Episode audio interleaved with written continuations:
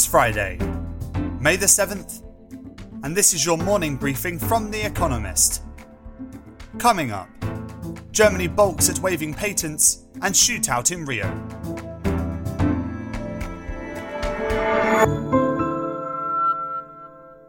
First, the world in brief. Angela Merkel, Germany's Chancellor, voiced her opposition to a proposal to waive intellectual property on COVID 19 vaccines. America is leaning towards the idea as a way to bolster production. But Germany's government argues that patent protection is essential for innovation and anyway does not stifle the manufacture of jabs. Big drugs firms tend to side with Mrs. Merkel. Yesterday, one of them, Moderna, announced a quarterly profit for the first time in its 11 year history. Thanks largely to its COVID 19 vaccine, it earned a net $1.2 billion. Australia relented to pressure and agreed to let in some Australian nationals seeking repatriation from India. Direct flights are banned to keep out a surging wave of COVID 19. Unusually, even Australian citizens were threatened with jail time were they to sneak past. Britain, meanwhile, noticed a worrying uptick of B.1.617.2, a variant of the virus first detected in India. America's jobless claims fell to 498,000 last week, the fewest since March 2020. The number claiming pandemic unemployment assistance, which helps those not eligible for regular jobless benefits, dropped by 20,000 to a bit more than 101,000. The labour market shows signs of rebounding, caused in part by the lifting of lockdown restrictions and reopening of businesses. After a short protest by 60 French fishing boats off Jersey, which caused both Britain and France to dispatch patrol vessels, the European Commission accused Britain of breaching the Brexit trade deal. Under the agreement, French fishermen need new licences to fish the waters around the Channel Islands, a British Crown dependency. The Commission said unforeseen, quote, additional conditions had been attached to the permits. IBM claimed a breakthrough in its microchip technology, it said its new 2nm chip is projected to perform 45% better than current 7nm chips while using 75% less energy. Even so, S&P Global Ratings, a credit ratings agency, downgraded IBM, saying a spate of recent acquisitions and a proposed spin-off of part of its business made Big Blue's timeline for reducing its debt uncertain. At least 25 people were killed in a shootout with police in Rio de Janeiro. Local police said the raid in Jacarezinho was related to drug trafficking. One officer was killed. When running for office, Jair Bolsonaro said that, quote, a good criminal is a dead criminal. As Brazil's president, he has promoted the use of deadly force to deter crime. Lawmakers in Texas began debating a bill to introduce new voting restrictions, like those passed recently in Florida, ostensibly to safeguard elections. The measures proposed include limiting early voting and the use of mail in ballots. Civil rights groups and many of the state's largest businesses, including American Airlines and Dell, oppose such legislation on the grounds that it would disenfranchise voters, particularly minority ones. And fact of the day Texas is so gun friendly that there is a separate, quote, fast track at the state's Capitol building, allowing those with concealed handgun licenses to bypass metal detectors and bring their weapons in.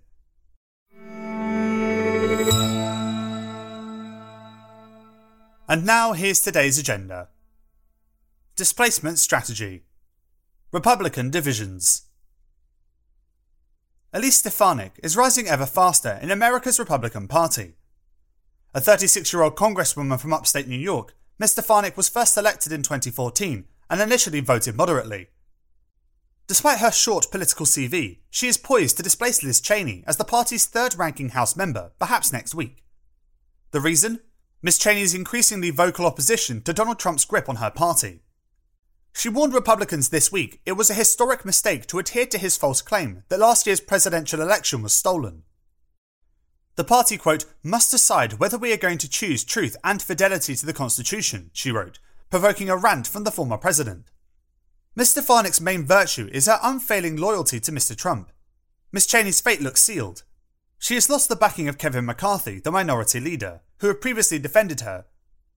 He understands that for now, Mr. Trump still calls the shots.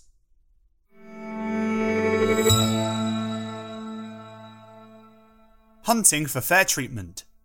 Indigenous rights in Taiwan. Today, Taiwan's highest court will rule in a landmark case for Indigenous rights.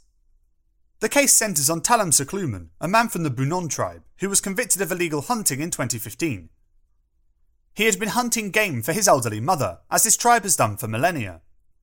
But Taiwan's conservation law mostly bans the practice. The Constitutional Court was asked to consider whether the law breached the rights of indigenous communities. The Bunun are one of 16 officially recognised groups. If deemed unconstitutional, the legislation will probably be changed to reflect how 2.5% of the country's population traditionally lives. That would support the promise made by Tsai Ing-wen, Taiwan's president, to make amends for indigenous people for centuries of quote, pain and unfair treatment. Miss Tsai has ancestors from the Paiwan tribe, and her official spokesperson, Kolas Yotaka, is proudly Amis. Indigenous people are becoming more visible in Taiwan. Today's ruling may help them become more accepted too.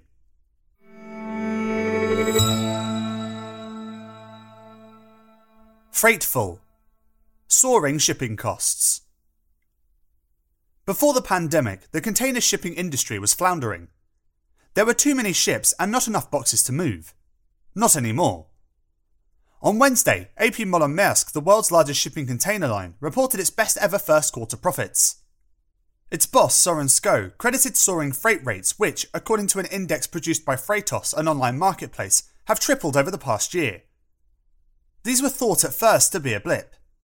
It was expected that demand created by a post pandemic restocking boom, a pileup of empty containers in the wrong ports, and the blockage of the Suez Canal by Ever Given in March would wane quickly. But demand and freight rates may rise higher still. Even with America's ports running at maximum capacity, there are no signs yet of unsold imports piling up. And most consumers are yet to go on the spending spree expected after lockdowns lift. It is no wonder Mr. Skou predicts freight rates and profits will remain high throughout 2021.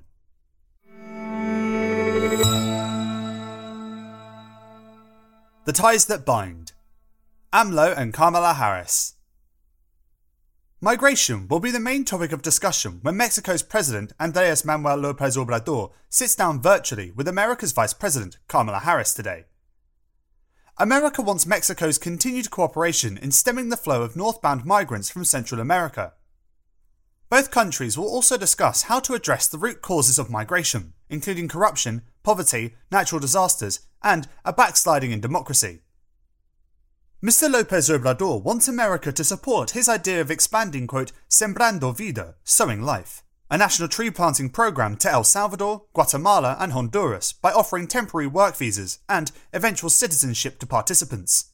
But the program, which he says will create jobs and reduce poverty, has drawn criticism in Mexico for prompting people to deforest their land to get access to the cash offered.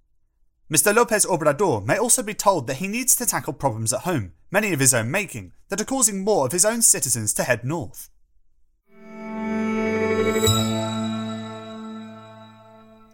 Scales of Justice Cleaning up the Potomac River. Washington, D.C. is rarely known for great progress. But the masses of migratory shad and herring currently swimming up the Potomac River are an uplifting counterpoint. They are seasonal visitors from the Atlantic, which, like salmon, are programmed to return to their native river to spawn.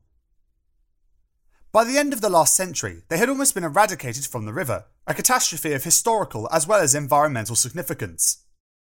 Shad, the biggest member of the herring family, was the basis for much of America's early wealth, and the Potomac was one of the richest fisheries. At his riverfront estate, Mount Vernon, George Washington was estimated to take up to a million fish from the river each year. Maryland, Pennsylvania, Virginia, and Washington, which encompass most of the river's watershed, therefore launched an ambitious recovery plan. Through stringent fishing and pollution controls, as well as efforts by schoolchildren to raise shad fry in their classrooms, its success has been exemplary.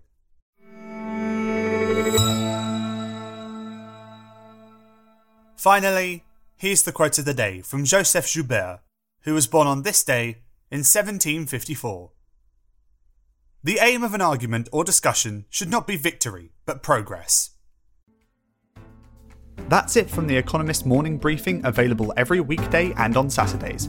You can hear interviews and analysis from our journalists, including our current affairs podcast, The Intelligence, by searching for The Economist on your podcast app or asking your smart speaker to play the latest Economist radio podcast. And as a subscriber, you have access to each week's full edition in audio. Just download the Economist app on your mobile device to start listening.